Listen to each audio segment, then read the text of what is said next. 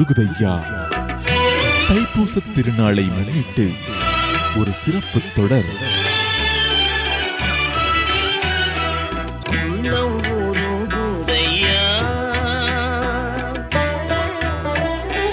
திருச்செந்தூர்.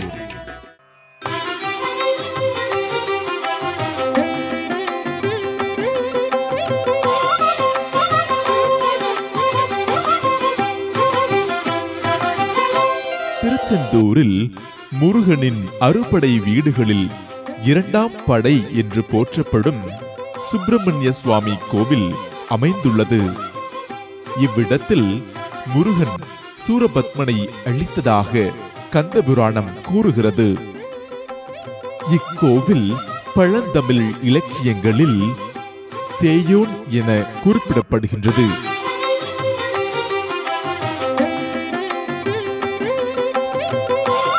சங்க இலக்கியங்களிலும் சிலப்பதிகாரத்திலும் குறிப்பிடப்பட்டுள்ள இக்கோவில் இரண்டாயிரத்திலிருந்து மூவாயிரம் ஆண்டுகள் வரை பழமை கொண்டதாக கருதப்படுகின்றது.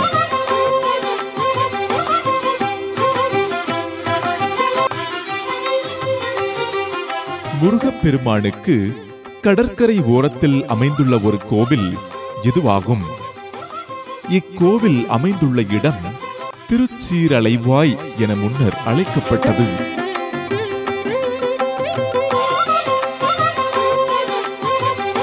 முருகனுக்குரிய ஆறு படை வீடுகளில் திருச்செந்தூர் மட்டும் கடற்கரையிலும் பிற ஐந்தும் மலை கோவிலாக அமைந்துள்ளன.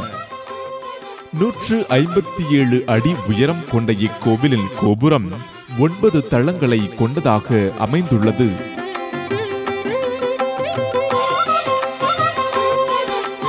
முருகப்பெருமான் சூரனை ஆட்கொண்ட பின்பு தனது வெற்றிக்கு நன்றி தெரிவிக்கும் விதமாக சிவபூஜை செய்தார்.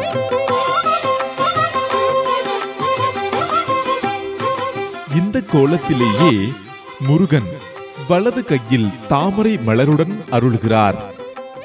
தலையில் சிவயோகி போல ஜடாமகுடம் தரித்திருக்கின்றார்.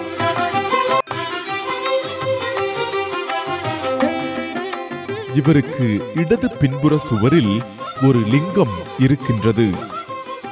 இவருக்கு முதல் தீபாராதனை காட்டிய பின்பே முருகனுக்கு தீபாராதனை நடக்கும்.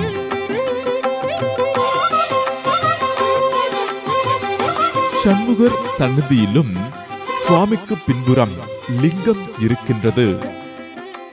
இவ்விரு லிங்கங்களும் இருளில் அமைந்துள்ளதால் தீபாராதனை ஒளியில் மட்டுமே தரிசிக்க முடியும்.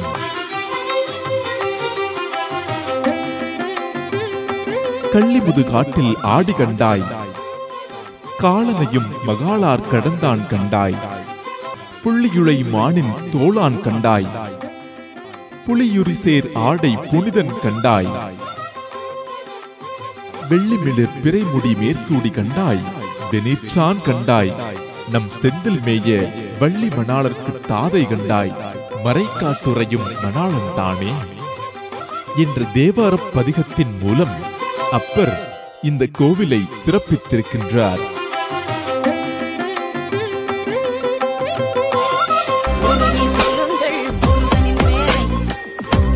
செல்லுங்கள் குமரனின்